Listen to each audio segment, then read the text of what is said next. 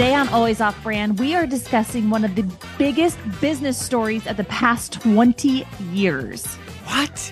Yes, I could make an argument that this these two companies actually run the country, Summer. And you're going to hear from the guy who's been reporting on it for 10 plus years. It is Succession, Wolf of Wall Street, and The Office all rolled up It into is. one genius story. So listen up, enjoy, and of course, buy the book.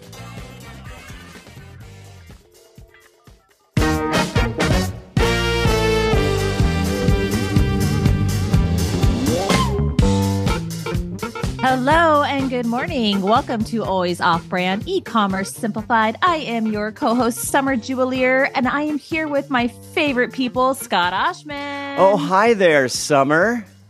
And I'm so happy we have Hayley Brucker, Hayley in the news with us today. Morning. Three three of us together again this week. It's It- like it's I don't know two what we did. Fridays. We- I know this is we ex- amazing. this hasn't we- happened. We extended the Two reunion, Fridays is a what I'd like to think. We extended the reunion. People called in. We just stayed for a little bit longer.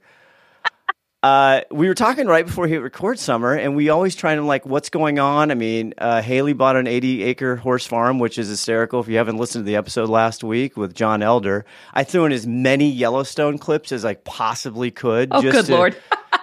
because it just kept cracking me up how clueless Summer and I are about horses and horse and rings and everything else. So that's a teaser. But Summer said we usually have all these stories, and Summer says I'm just boring. I have nothing to say, and I'm like, oh wait, you've turned into me. What's going on, Summer Jubelirer? I just, I don't know. I, you know, I have been just running from one thing to the next. I feel like work, you're just sprinting and like you come up for air and like, I, I know I'm seeing people. I You saw me. things, but I can't remember what I did. I got to see, I got to go to the palace of an undisclosed location somewhere in Western Washington, maybe. And I got to see Summer Jubelirer this week, which was a treat for me. And you gave me a few minutes, you even took me out on the deck. I got to see, by the way, Hayley, the fake grass doing wonderfully. The artificial turf is, it looks gorgeous. Bet it's just- really green this time of year. is. Very green. I have the greenest yard in the whole neighborhood. You must have just put some lime down or, you know, spread some compost. No, I Oh. was thinking about you because I uh, what you just bought sounds like my worst nightmare. And I was talking to Scott about it, and I was just like, I don't even know what I would do. Like, if someone's Recording like, in progress. Oh, so I always was like, forget "You to start the video. Sorry, I summarized. take For- care of this. It's all right. If you have to take care of this property, and I would be like, "F you, I'm out." Like, I, I'd Well, rather. We have whole thing employees. awful. She has a A house of- that she we have a couple employees that will help us take care of it. It's not Yeah, like two. just Two. two. Yeah. anyway, I would need like six per acre. her two Oh well, boys. not all not all of the acres need work. It's like a lot of woods. Yeah, I don't know. She- Summer has I- a gorgeous house. Whatever. I got to see the boys. They they acknowledge my existence because they're they're- barely. They were on their their their little tablet things Devices. playing games. They were actually talking to people. It was, it was very cool. Um, and so I just felt I felt honored and privileged to be able to to get to the Jubelirer House. Um, I have nothing else going on really. I think it's we have such a fun show today. We have such an exciting guest. I think we should just get right into it. What do you guys think? Do it. Here we go. Let's Let's, go. start the music. Okay. This is a big deal for a lot of people. For me, been a fanboy for a long time. Ladies and gentlemen, boys and girls. Yeah, he's been a veteran business journalist who spent a decade at Recode. He's been covering Amazon, Walmart, technology forever. He's the host of Land of the Giants, which I love, by the way. He's done everything, but ladies and gentlemen, he has written a book that we absolutely love. Winner sells all Amazon, Walmart, and the battle of our wallets. Ladies and gentlemen, boys and girls, Jason Del Rey.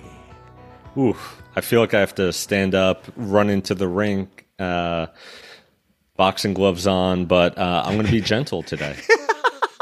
Now, what you should have done is make that Manhattan, and then you could have just taken the sip Ooh. and said, Now, "Nice to be here." This is your I mean, 75th podcast to promote this book. So we're thank you. It was out on June 20th. Order it now, even before you even listen to anything else. Just order it now. Do it. Uh, but, but I don't think you've had an inter, uh, introduction quite like that, Jason. I I don't.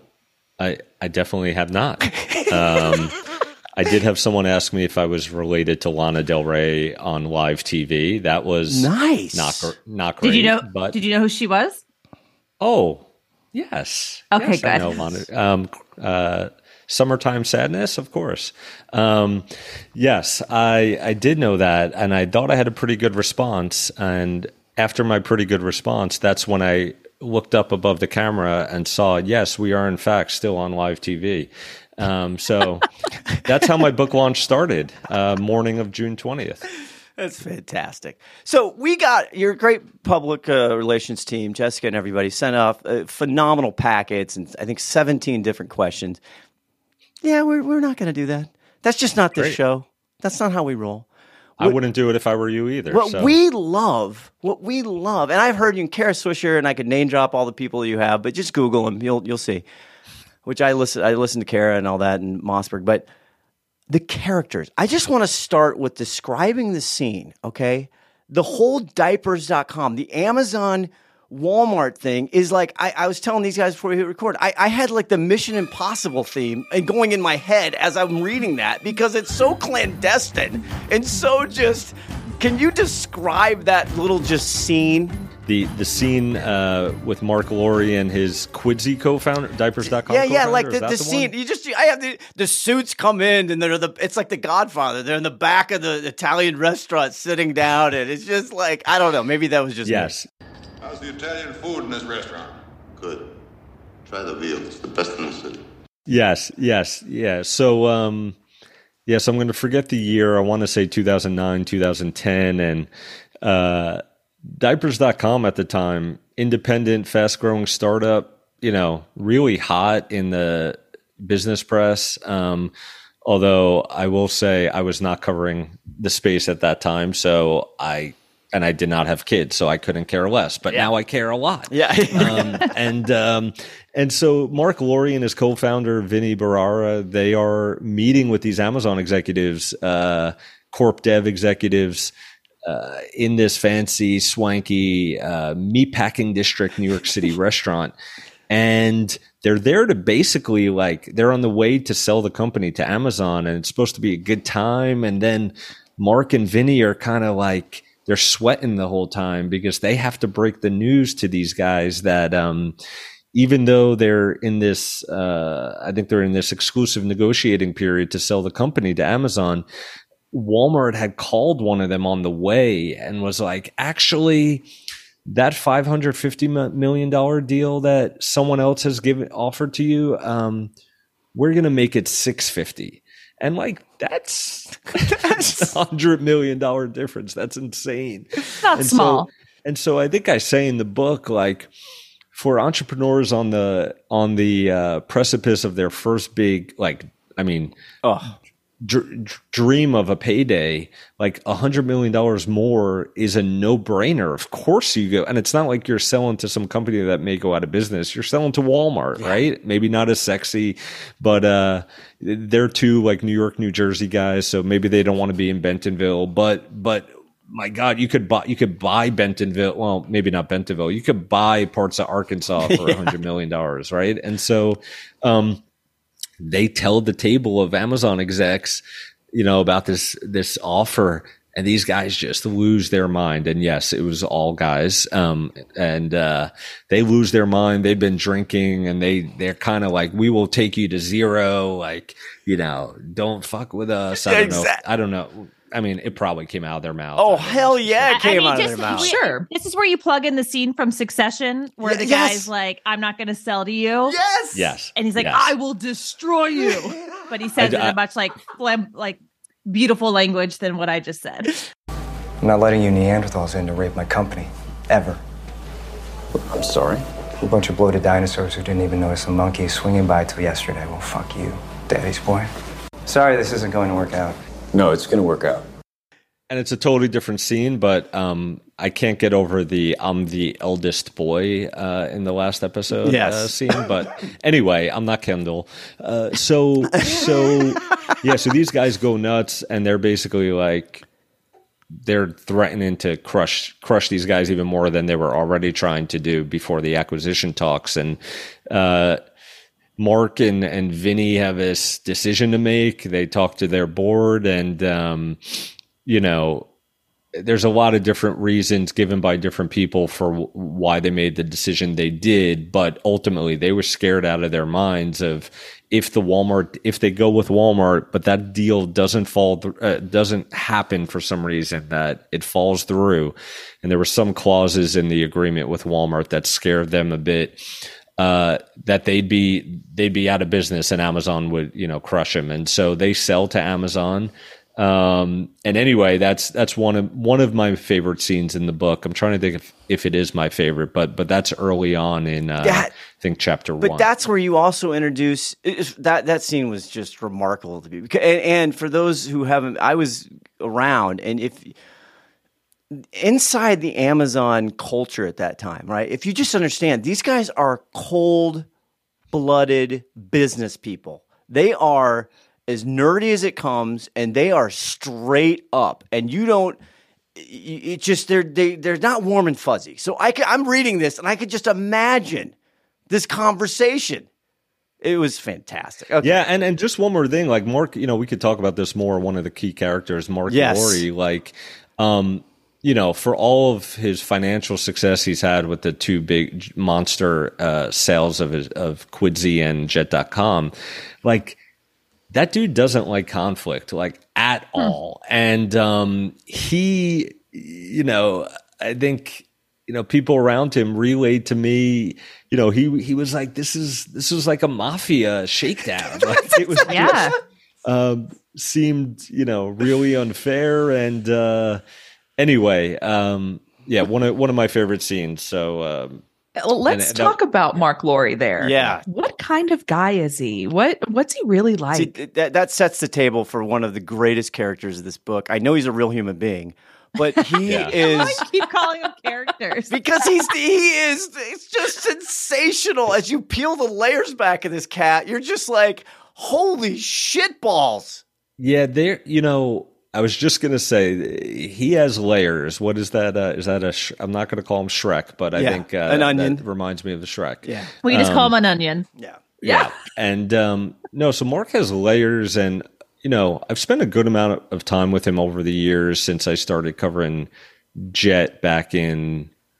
Geez, I guess it launched in 15. Maybe I started writing about it in 14. Um, so almost 10 years, and um, you know, so one thing, you know, incre- he he is an incredible vision setter and promoter, and um, you know, I have some quote in the book from I forget who who exactly it was, but they're talking about him pitching to venture capitalists, and they're just like he he is he is one of the most gifted salesmen in in the world, and he doesn't come across in one on one as a salesy kind of guy, but he just makes people believe and makes smart people believe in things that maybe they shouldn't shouldn't have believed in, but like, um, so that that's him on one hand. One on one, like he's um, not aggressive at all. Uh, laid back guy. I mean, he believes what he believes, but like I said, super conflict avoidant, which maybe has worked against him at some times. Although,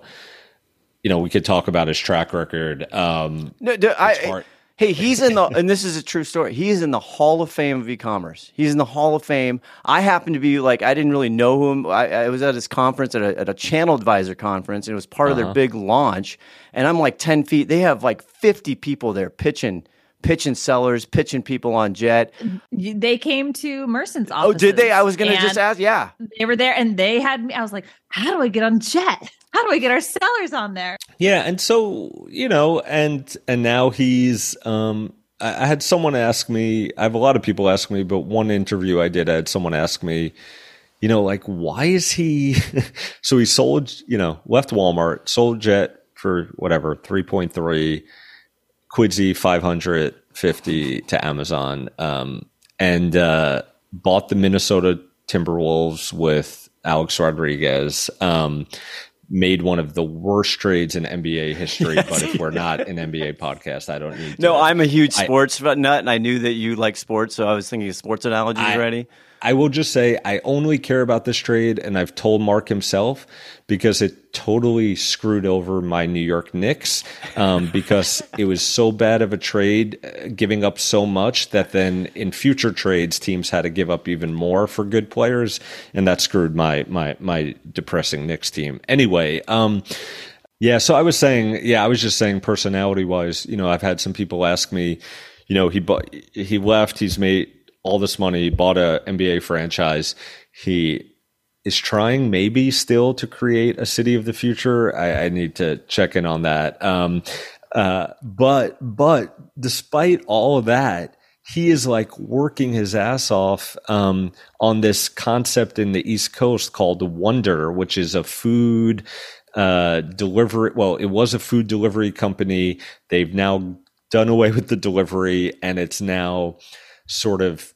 Do you guys know this at all? Do you know what? No, No. no, no. Do you I know- can think okay. about is I can't believe he's gotten into food given everything that. Oh my gosh. Okay, so he. I'll, I'll try to give the brief story on Wonder. Um, And we're Yeah. trying to sell your book, Jason. Okay, we're trying to sell the book. so let's just yeah. This is going to be the next one. This is the follow up. No, I but- mean, I mean, there is a great feature article to write about what what he's done um, after Walmart and why and why he's trying. Anyway, Wonder they were they were licensing recipes from phenomenal restaurants that you can't find in suburban New Jersey, and then they were basically um, cooking. It sounds kind of ridiculous. Cooking those recipe those meals in a van outside your door, so it was as fresh as possible. Oh my God. And delivering it to your door. But you can imagine we can cook wood fired pizza in about three minutes and four at a time. So imagine in New York City, you're turning out four pizzas every three minutes, handing it to a runner, and they're literally going a block, delivering the pizza and running back. Um, and he Wow. raised like he raised he put a ton of his own money, but I think he raised five hundred million or three hundred million for this idea. And then he laid off half the company last year. But I've been told is like working 80 hour weeks on this new on this new startup. And it just i think that's part of it. I think he does have this chip on his shoulder. No matter what he says how much money he's made i think part of him is like he knows the criticism that he cannot build or people believe he cannot build a sustainable long-standing independent profitable business because frankly he hasn't yet. So and um I, I I don't know. I think that's part of it too. So he's a wild guy. He's um, wild in a um, in terms of ambition, um, and you know he and there was a lot of clashes inside Walmart. And some of it was cultural, and some of it was business philosophy. Um, on the cultural side, like when he bought his forty-four million dollar New York City penthouse apartment alongside all these celebrities, um, and I, I've been there once or twice. It is uh, an amazing apartment. Um, he was furious when it got out into the press because he knew how the Arkansas leaders would would look at it. And Sam Walton himself, you know, in his autobiography, said, you know, we can enjoy you can enjoy your money, but you, you- like you're not going to be flaunting it. And a forty four million dollar apartment is, um, uh, along with showing up at the airport for a flight to Walmart uh, in a Bentley. Uh, you know, that's flaunting. So um, enjoys his money, I guess. $44 million in Arkansas would buy you a lot of horse farms, that would not just I an was- apartment in Manhattan. I was going to say a lot of politics, but yes. No, yes, yeah, that you're too. right. Politi- politicians. Yeah. Hey, listen, we're going to take a quick break. When we come back, let's talk about some of the bigger picture topics that we saw in your book. So we want to look at like Walmart buying Flipkart, like what's going on there. Let's talk about TikTok and what we think influence that is going to have when we get back. Hi, this is John Nelder with Black Label Advisor. It's great to be here. I, I'm on the show, uh, Always Off Brand. Okay, so I, I think this book, and Summer, we, we think this book is actually crosses way beyond just if you're retail, e-commerce, or whatever. I could make an argument in many ways. Walmart and Amazon have more. They run the country. They essentially in the, in the globe. I mean, you could go way beyond just the United States talk about the characters of this book, the the conflict, the story arcs, the personalities, the egos are just just fly off the page, even if you're not into that. This is a drama. This is an unbelievable drama that affects everybody every single day. That's what, of course, I, I'm biased because I lived half of it, but Yeah. that's that's where I think the, the two greatest characters in this book is Walmart and Amazon. Yeah, no, I, I, I listen. Um, I took three years out of my life to to write this book, and it, it, you know, a lot of stress. Uh, yes, on me, but on my, you know, on my on my family as well. And um, I did it because yes, I'm a retail and e-commerce nerd, and I saw how much. I, I didn't think the public knew how much these two really influence each other behind the scenes and how decisions that are made at the top of these companies that impact you know millions of employees all the customers all the communities they they exist in were made sometimes based on like normal dumb human traits like you know Yeah, just egos. like like insecurity Yeah. ego revenge i mean and I think for how much power they have, like the world should know how they make decisions and why. And you know, I think I think on one hand, you know, it, some people might have a little more empathy seeing these are actually really humans making these really tough decisions, but on the other hand, it's like, geez, like uh, this this company influences, you know, for employees, um, how the whole logistics industry works, and like it's one guy at the top, you know, just deciding like he wants to be a hard hard ass on the, you know, in this way, and you know, so I I felt a great responsibility to try to, you know, show the world what's going on inside these companies, what their motivations are, how they impact each other, and I think that should be, you know, should be uh, required reading for a lot of people who just care about the future of the economy and labor. Um, Yeah. and you know that's why I, I my wife does not work in the industry. Frankly, does not care about the industry. Um, and she was my first and last reader because I I wanted her to be able to not only get through the book but find it enjoyable, informative, and I knew she would tell me if it wasn't any of those things. And so when she gave me a big thumbs up, I, I felt really confident about about uh, the launch and putting this out into the world. So, what is, you know, you're describing what some of these men will do to win at all costs. What story sticks out to you in the book that you described uh, that we should share with our listeners today? That like best describes like how much their ego and pride drove them to make this decision and the impacts that it had. So many Yeah. throwdowns, so many gladiator ring matches. Yeah, so I'm gonna, you know, I'm going to um I'm going to get back to the to the revenge point, but one one anecdote and showdown that just stands out and it might not it's not as much revenge as as sort of how much um sort of old good good old boy uh, friendships might still play a role in decisions of these companies. I, I have a chapter, um, and it's about sort of the unsexy logistics stuff that goes on behind the scenes. I hey, think listen, you're talking to three people Yeah. who think logistics are very sexy. Yeah, I mean, so I the- hate the 'em. Sexiest chapter of my book is chapter. I want to say it's chapter eight, and um, and I'm talking about Walmart bringing in a bunch of former Amazon execs to try to reinvent the middle mile at, at Walmart, and you know these these guys and gals from Amazon are given these big big paydays. Um, they're given these titles uh, that they actually have to they're asked to lie about internally because old school Walmart execs would get pissed about. And they they come up with this whole joint venture uh, that was going to be between Walmart and Newgistics and the USPS. But what that would have meant was FedEx's volume with with Walmart would have been cut in I don't know if it was half, but a, a lot a lot of the volume would have been taken away from Walmart. Sorry, from FedEx, handed over to um uh to the USPS for the last mile delivery. Uh and essentially they think like they were brought in to come up with a plan. They come up with this plan. The guy who's leading it, he built out Amazon's sortation center strategy from scratch. Like he is the guy to do it. He had worked at FedEx for 20 years. His name's uh, Mike Ingersano. And um, they're told at the last minute, like, sorry, like I know you, I know I know you worked all this time. Well, they're actually not told, sorry, we know you worked all this time. They're just told, Yeah, sorry. Like there, there's no apologies. and Mhm. And what preceded that no was a meeting between FedEx and Walmart executives. Fred Smith from FedEx is in it. Doug McMillon from Walmart's in it. They have a close relationship. Um, you know, Fred, in some ways, I've been told a, a mentor of sorts to Doug.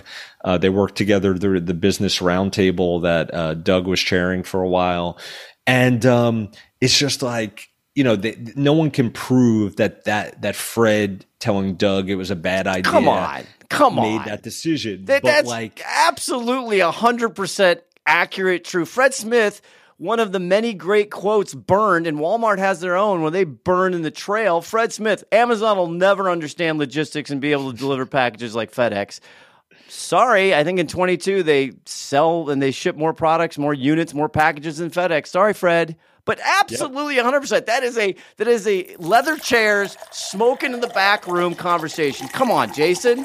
Yeah, and it's a fun it's a fun business story but it's also like you know we don't know what this joint venture would what the result would have been but there's a possibility that Walmart customers would have had better quicker deliveries maybe cheaper um, but they'll never know that because you know Fred, Fred and Doug, you know, had this conversation and this whole plan and all the money spent to get to that point just, you know, down the drain. One one other one that sort of speaks to revenge and uh, Uh, this the is another resentment. I think the it's common- both, it's both companies. Yeah, resentment. There's so much resentment built in this Oh, story. yeah. It's like it's it's palpable. It's just Yeah, one- unbelievable. What's the next one more story? fa- one more favorite one, if I Yes, may. yes, just please. I'll make it much quicker. So you know, there was this Amazon Key program. I still think they're like deliver inside your door, right? Yeah. And um, Doug McMillon at Walmart. Wait, wait. Before you go into explain to our listeners what it is, because I just think it's Sure. So th- the initial idea was you're going to allow an Amazon delivery person to deliver merchandise inside your house, and, then they're like, well, maybe not just inside. How about just your garage? But yeah, and you'd have you you need to buy a, a cloud connected camera and uh, anyway, um, so they they this comes out or or sorry, it's not out yet, but they're working on it behind the scenes, and somehow I think I know how, but I'm not positive. Somehow, Walmart CEO Doug McMillon finds out about this. I think that Amazon had burned one of the smart lock companies and they in Mm. turn told Walmart. I think. Don't quote me, but I just said it and it's recorded, so I guess you'll quote me.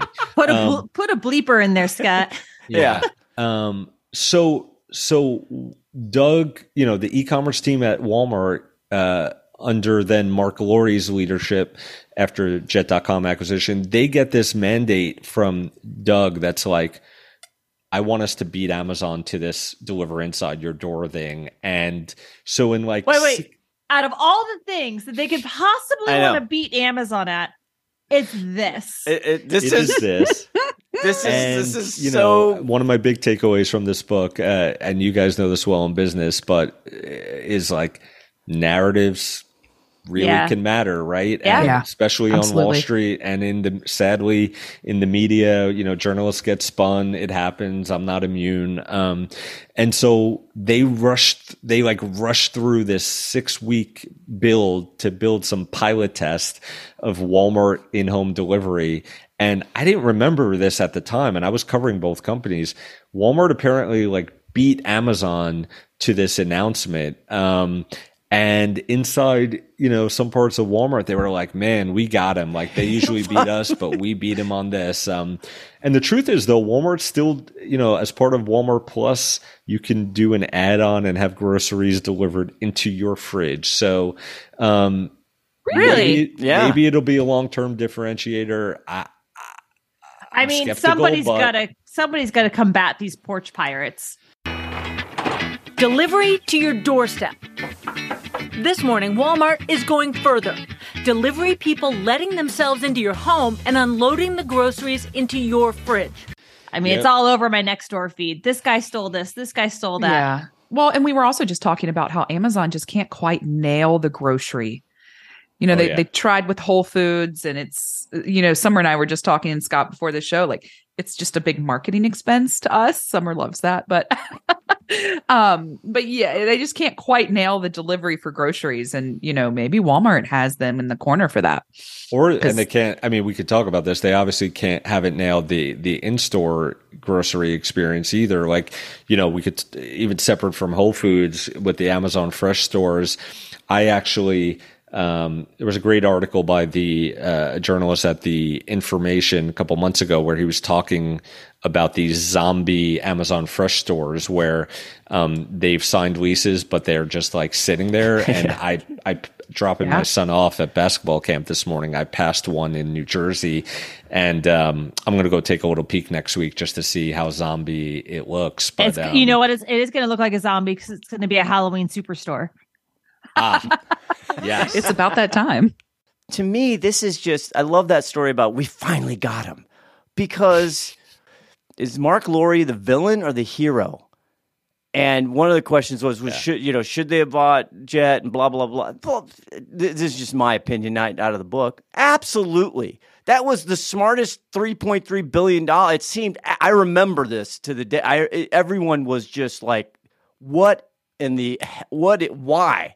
It seems so dumb but it absolutely, in my opinion, was the was was the genesis of what where Walmart is today. Yeah, I you know I had a lot of smart people at the time. You know, I wrote a piece when it was when rumors of it first broke in the press. They weren't. I, I hate when when press people call a journalist report rumors. So I'm going to retract that. Yeah, you're the journalist guy. What are you when the doing? When the, talks first uh, broke in the press, I think in the Wall Street Journal initially, I um I wrote a sort of an analysis analysis piece saying like this is a desperate marriage, but I think it's one that needs to happen for both sides. And I had a lot of smart people respond to me who I respect, who are like, for $3 billion, like, do you know the talent that Walmart can hire? And my point was like, but they're not going to be able to hire that talent, nor should we trust that they're going to be able to give these people sort of the free reign to do what needs to be done in that part of the business. And so there were tons of mistakes by Mark and his team, like tons and tons. But I will say, like, if narrative and stock price and your reputation in hiring circles like matters, um, like home run in those in those regards. And um, yeah, like the hire, you know, acquiring digital brands and the bonobos and and you know bringing in Andy Dunn, who I spoke to for the book as well, very candid with me. Um, like that stuff largely, you know, was a big failure, right? But um, I don't know. I think if your definition of success includes all those other things I mentioned, yeah, I think I think they're a better company for having made that deal for sure. Do you think Walmart really dropped the ball when they let TikTok slide? Because they did have, they were kind of in talks to buy TikTok. Yeah, that was Everyone's been in talks to buy. Well, yeah, exactly. Fair enough. Yes. Yeah, Mic- so Microsoft was this close, but you know, they don't have that e-com, that social that Amazon is so well known for. So why didn't they buy TikTok?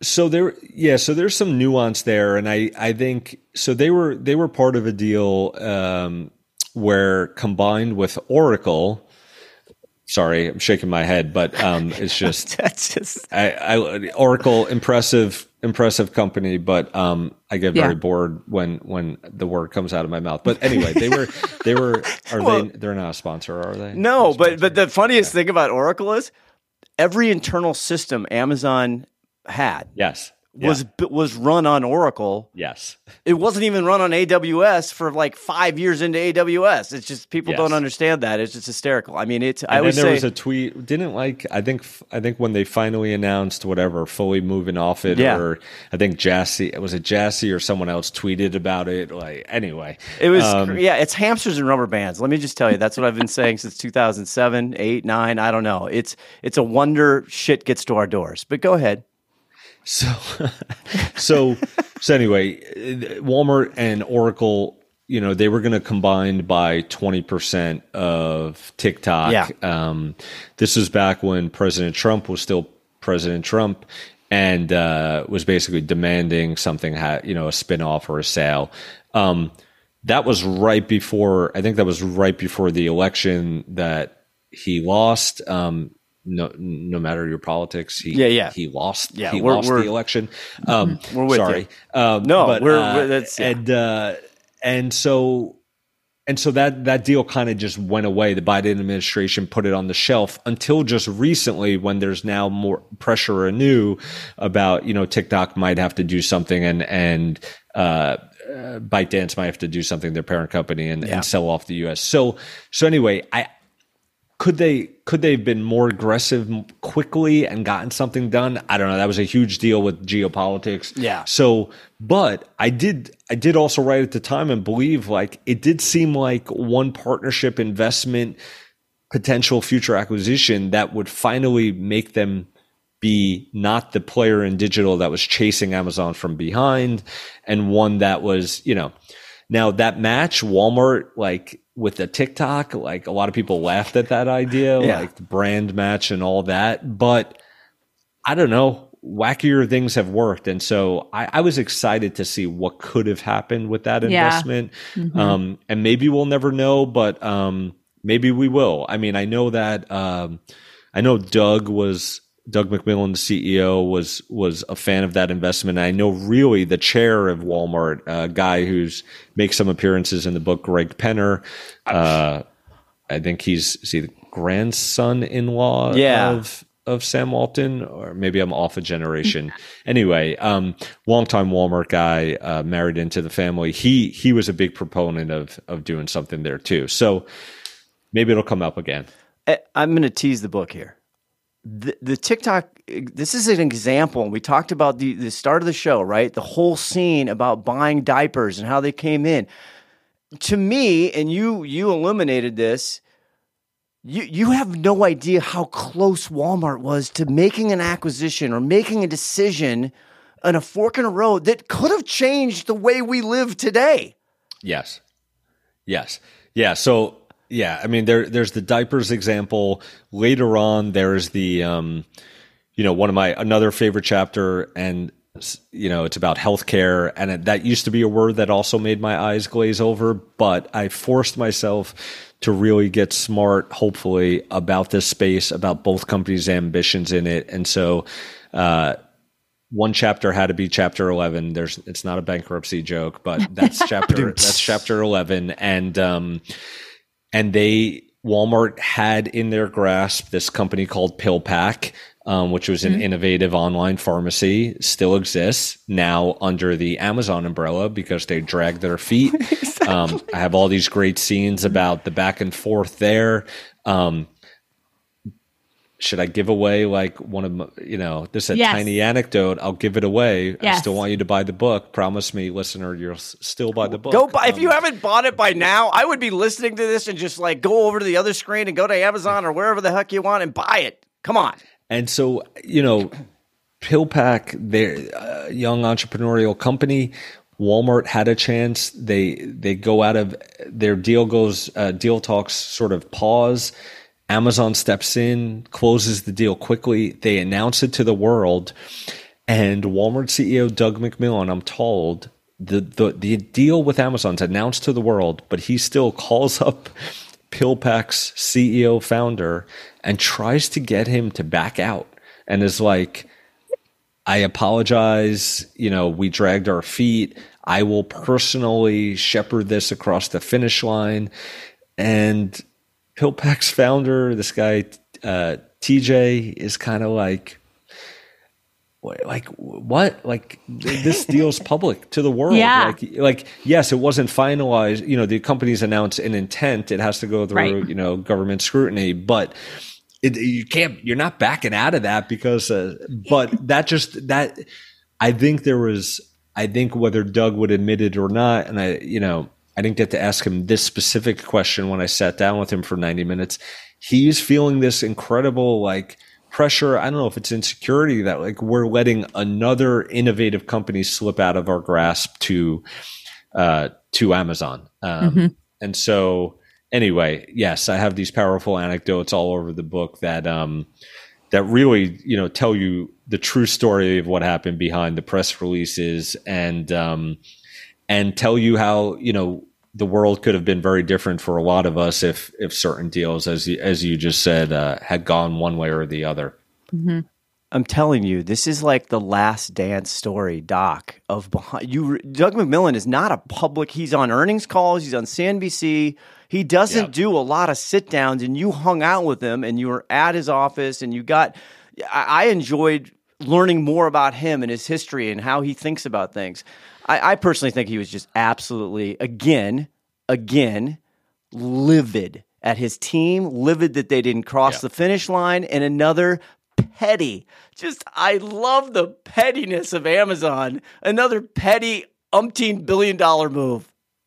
Yeah, Doug. Um, you know, I've had a lot of, I've had some, I've had a lot of feedback on the book since it's come out, but I've had some specific feedback from folks who know a lot more about Amazon than Walmart, work in the industry, who've just said like, "Man, he's a great character." Like, Yes. why? And and so I have, there is this um, thread in the book about new people coming into Walmart, e-commerce folks with Amazon background, seeing how charismatic, what a great leader in a lot of ways Doug is, and wondering why the hell inside the company people are still asking each other, what would Sam do? Meaning, what would Sam Walton Yeah. do? Mhm. And um, you know, uh, there's some subtitles in the there's a subtitle in the book that's that comes from a quote someone gave me, which is like Sam was great. Sam wrote the book. Like Sam's dead. and um, Very archaic. Yeah. and so maybe if I ever write Doug McMillon's biography, the title would be Sam's Dead. But um, I don't I don't know. That probably wouldn't go over great in Arkansas. Oh, but it's true. But it, but but like people were blown away that he doesn't have even more of a profile both internally and externally because of his his pretty pretty amazing oration skills and and just um, being coming across as a really down to earth, uh, curious, um, but empathetic guy. Yeah, I think was- that's what interested me the most. In, not the most. There's a lot that interested me uh, in the book. How long a culture, once it's set, cannot pivot, and I, I mean, it says a lot about just like i- it's not just corporations; it's our culture as Americans. What do you think companies should? What do you think companies can do to really end a, a culture that isn't benefiting them anymore and not drag their feet for 25 years. Yeah. Um, you know, I, in that way, I think just talking about the jet acquisition and bringing in folks who, whether they're going to pick the exact right strategy or individual tactics, are going to just create a sense of urgency and kind of Mhm. just, you know, it's like throw, you know, the phrase throw an elephant in the pool like that. When some people look at what Walmart did in that regard, um, uh, I think I think that's one thing is maybe you're not spending 3.3 billion dollars, but you need to bring in people that are going to make you feel uncomfortable, and that's not. It is you have to be really self aware to to do that. So that's tough. But I talked to the former corp dev leader, head of M and A at Walmart, who I didn't know at all. Her name's Lori Flees. She's no longer at the company.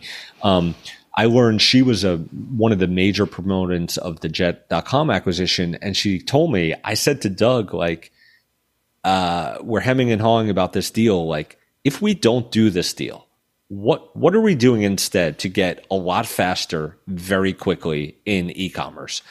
And you know, I laughed to myself and I've said to some people on interviews, like, is that a great reason to do a 3.3 billion acquisition? Like, I, you know, part of me was like, no, that sounds like a terrible idea. But on the other hand, I think she, I think she knew well, like, our DNA is, you know, we need this culture shakeup. And yeah, it's going to cost us that, but we're Walmart and can afford it. And, um, anyway, so that's one, I think bringing in people who, who make you uncomfortable. Yeah. Yeah. Um, obviously it helps if they have a strong track record of doing something well that Doing matters it, to yes. you. Yeah. but Yeah. um, that that's something that stuck out to me. Yeah. At the end of the book, you talk about Amazon and the challenges they face because they've had a lot of massive leaders and influential leaders leave. Yeah. Mhm. Can you elaborate a little on that and your opinion? And, you know, what is the trajectory now? Give us your crystal ball. Yeah.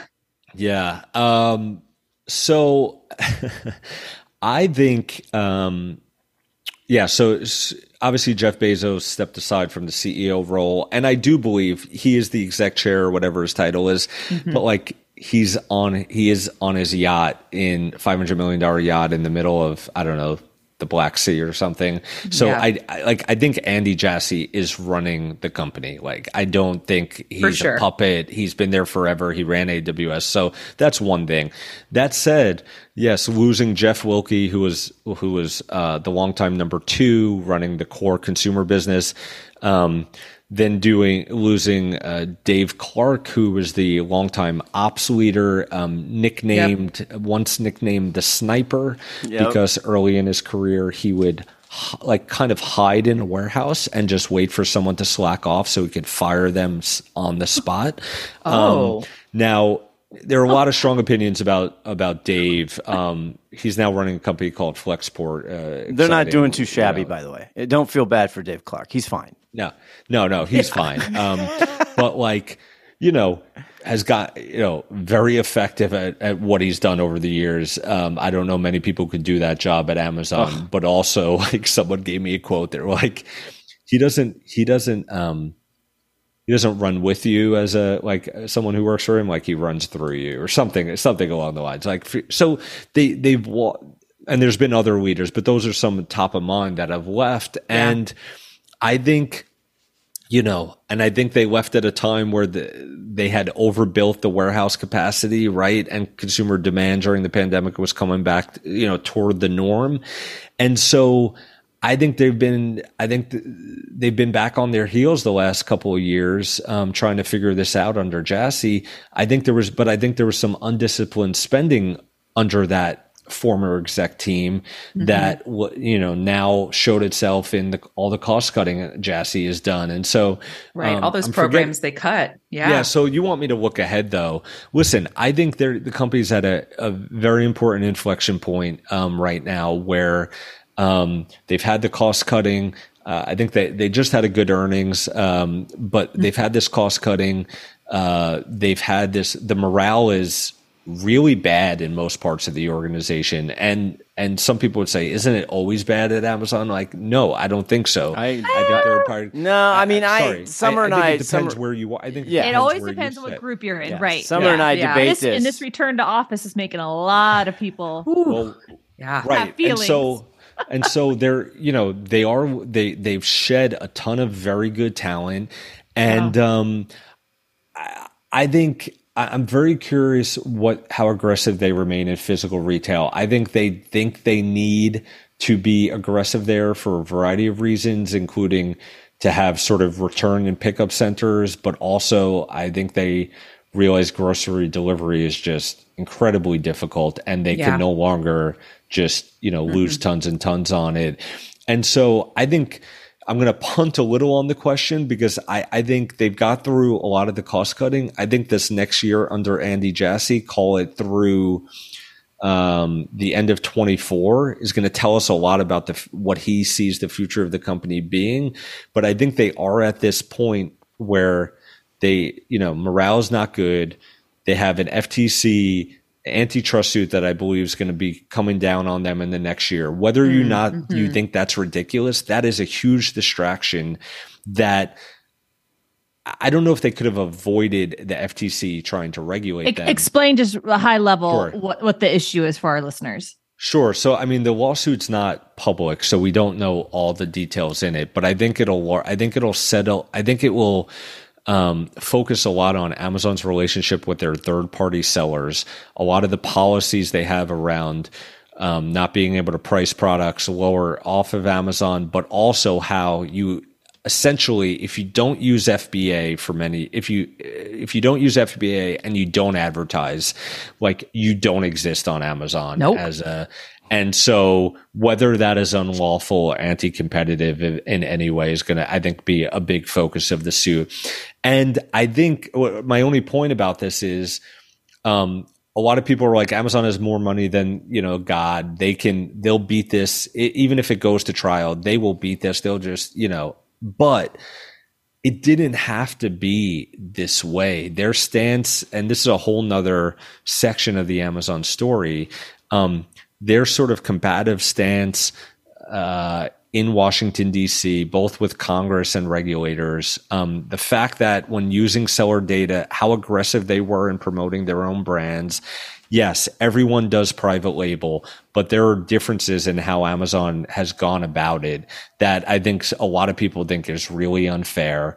Um, they made choices that I think folks who used to work there, who work in DC in antitrust, were really disappointed about because, you know, they just a lack of self awareness and thinking they can beat the world. And it may, you know, it may take five, seven years for some, you know, different, some breakup of the company or some major changes in policy. But, um, this is not a road that any, you know, any top company wants to go down and, and they're about to enter a new one.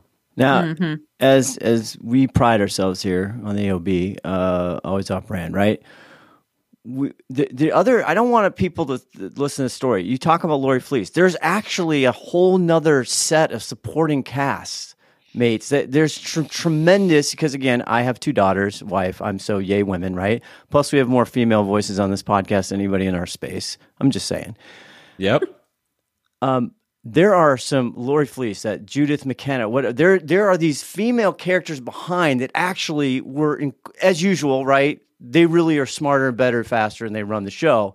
And their influence is great. And there's some stories. The Lina Khan origin story uh, blew me. I had no idea. That's she's now the chairman of the FTC, which you're talking about leading the antitrust.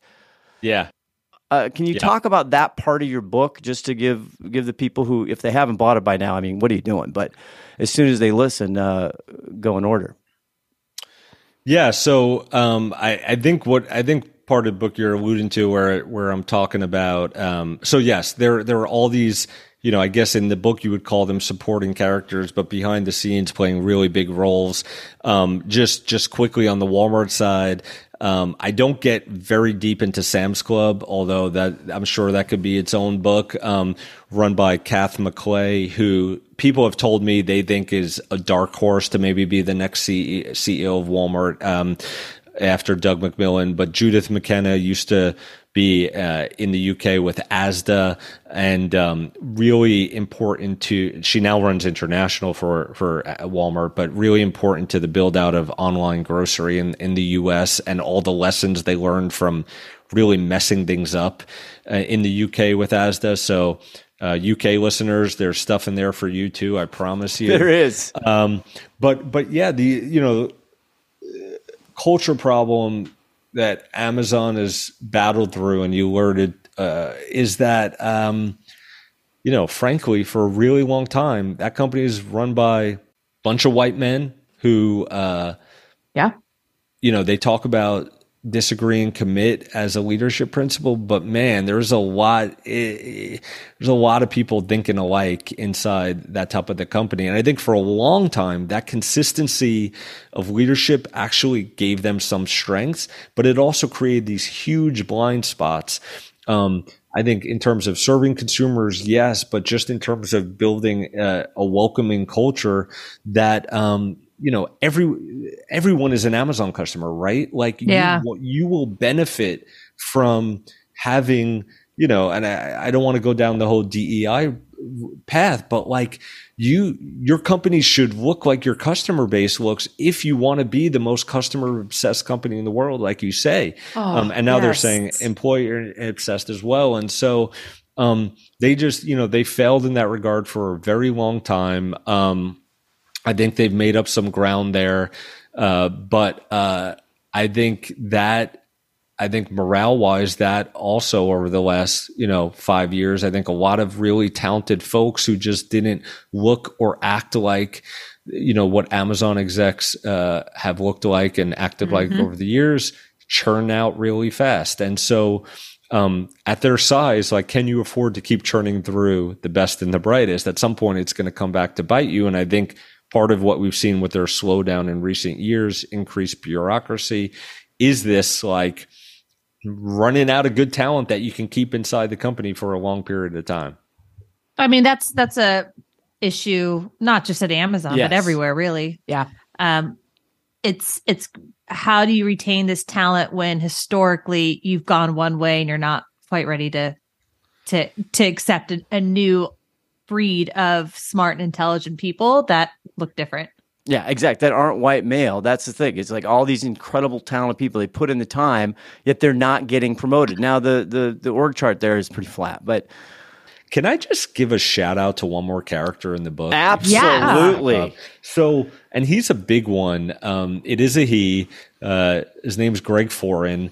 And not giving a shout out because like I'm a personal fan, but because he plays such a big role in this book and sort of Mark Lore's foil and um, you know traditional retail background. I think Doug Doug McMillon had called him like the greatest retailer you know on the planet at the time. Real while he had never uh, so his background is he's from New Zealand. Um, worked in Australia for Woolworths for many, many years, leading their supermarket division. Got passed over for the overall CEO role of, I, I guess, what they call Woolies locally, and um, and then eventually takes a role at Walmart. He runs China.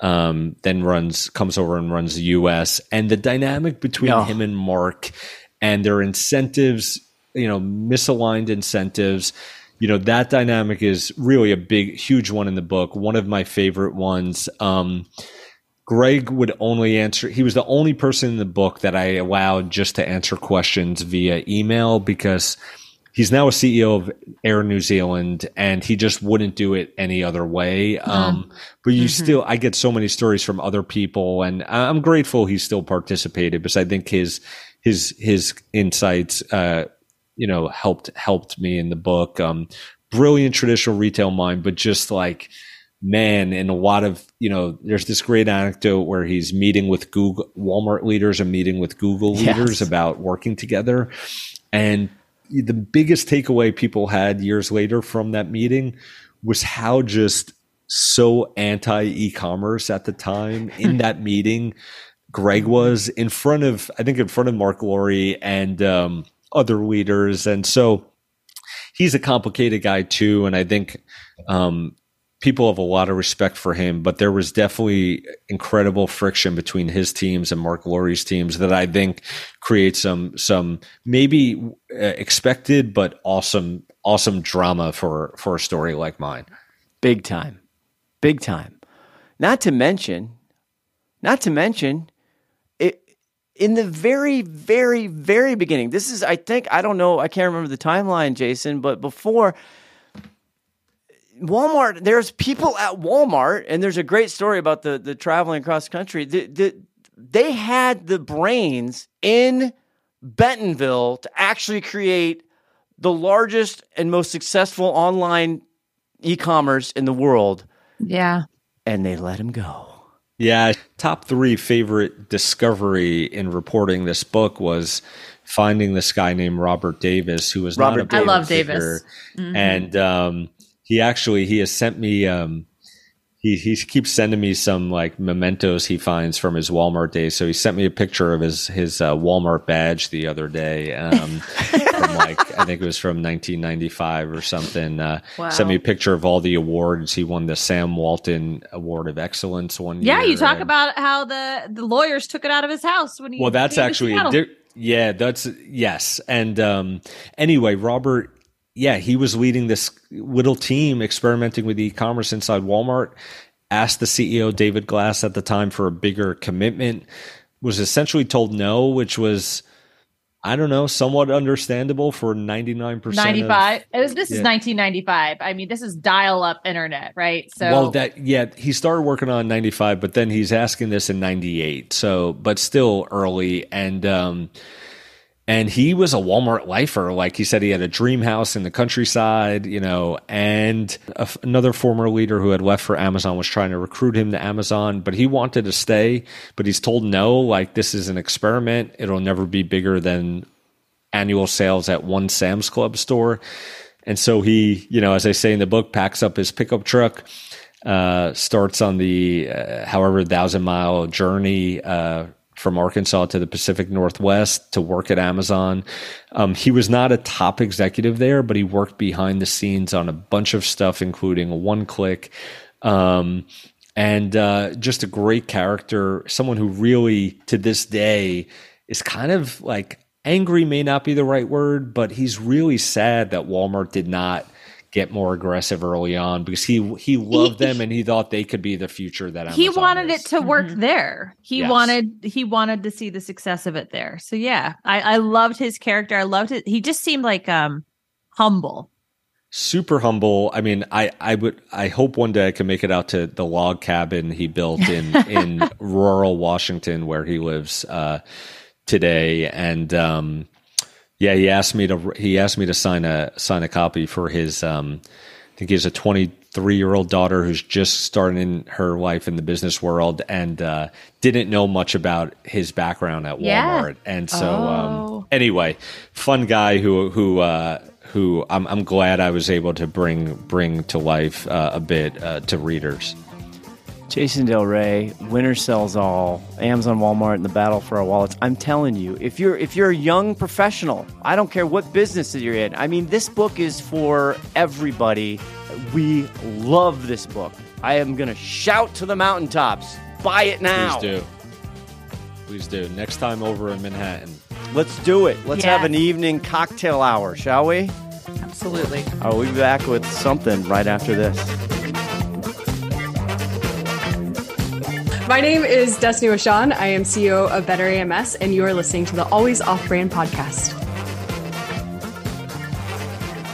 The one thing we didn't get to about this book that I was dying to talk about was the growth versus profit. I know. And one of the things I have loved the most about Amazon is their growth mindset. And Walmart has always been stuck in their profit mindset for so long. And I really wanted to get into it. We didn't have time today, but I just have to say if I am on the same likes of Jeff Bezos, I think I might be okay. Now, what was your? You had an interaction with Jeff Bezos. You you and you said on a text chain or something, a uh, chain that. What was? Yeah. Talk about that. A lot. So I have lived in Seattle for 15 years. I've never seen the dude, right? I go to Hawaii. It's Matt and I on this like little break that we're taking together, just the two of us, no no kids, and I go to work out in the morning and we're staying at like a JW Marriott, which is nice, but it's a JW Marriott. And I'm working out and I'm like, it's Jeff Bezos. Oh my, I'm like, why am I? I'm literally, he's on the next bench next to me working out. And I go up, go to the back to the hotel room. I'm like, Matt, you're never to believe who I was working out next to. And he's like, was security there? I was like, I, don't know. He's, I didn't see any men standing in black suits. He's like, Summer, sweet, my sweet wife. My sweet That, that was not Jeff Bezos. And I was just like, I guess he's right. Like, why the F would Jeff Bezos be at a JW Marriott working out? But I'm like, you're you're right. I, I don't know what I was thinking. The next morning, Matt goes to work out with me. And I see the same dude. And I'm just like, you know, get out of my way. Let me grab my five pound weight. And this guy's like benching really heavy stuff. And I, I'm not giving him any any mind. Matt and I wrap up our workout as we're walking out, and he goes, Oh my God, Summer, that's Jeff Bezos. And he's like, What the F is Jeff Bezos who could buy this entire island in Hawaii Yeah, at what's he- JW Marriott? Literally two days later, all the PR comes out about how him and his wife are divorcing, how he's cheating on her, how he's seeing this woman. And I just keep thinking, and I would love to ask him one day, what the F are you doing at a Marriott Yeah. in Hawaii days before this big bomb dropped? He was hiding out. Nobody expected him to be there. You didn't expect him to be there. He was like on the DL summer. And security had to be there somewhere. And I was just like, completely unaware. Totally I'm incognito. pushing the guy out of my way to grab my five pound weight. Oh God, yes. The the the the book is so great. It's so cool to meet and just be able to chit chat with Jason Del Rey, who's been covering this knee deep in it for years and years. And so I just think it's the characters and the story arc and whatever. And it's continued, right? I mean, he's got a lot more books in him uh, because this the story continues. I think that Walmart smartly, right? He said we can't beat them here, we can't beat them there, whatever. I think they just finally just raised the white flag and said, "Fuck it, let's just do the exact same playbook they're doing." Because that's basically what's mm-hmm. happening. If for us who work in it and see it, that's Yeah. basically what they're doing. Now they're letting anybody and everybody join Walmart.com. Third part, they have created a, a very similar third party marketplace, and there is no scruples, no requirements. I mean, it's just all hell's breaking loose, right? And their ad revenue's going up. I think they just said, screw it. Why don't we just do it? Because we do have a different customer, which I still believe they have a little bit of different customer. Yeah, no, I don't disagree with you. I don't disagree with you. But listen, I think if anything in this book, what it, will show you is that who you surround yourself, who you know, and who you have relationships matter. Because why, Scott? Why, Hayley? People matter. That's right. And you are listening to Always Woof. Brand. Thanks so much. Be sure to like, be sure to share, be sure to follow. Bye bye. Bye bye. Hey there, this is Hayley from Quickfire, and they want me to read this so you know what this podcast is part of and how to find out more if you want. Always Off Brand is a production of Quickfire LLC and a part of the Learn and Laugh series on the Quickfire Podcast Network. For more information, go to quickfirenow.com. Have a good one, and thanks for listening. Uh, No, it's too long, but you're like, we're with, with the author of the book. Yeah. Winner sells all. I know. I was like, wait. it was bad. No, don't- I'm you don't need to- like reading. I just need to talk. You just need to be. You just do you, boo.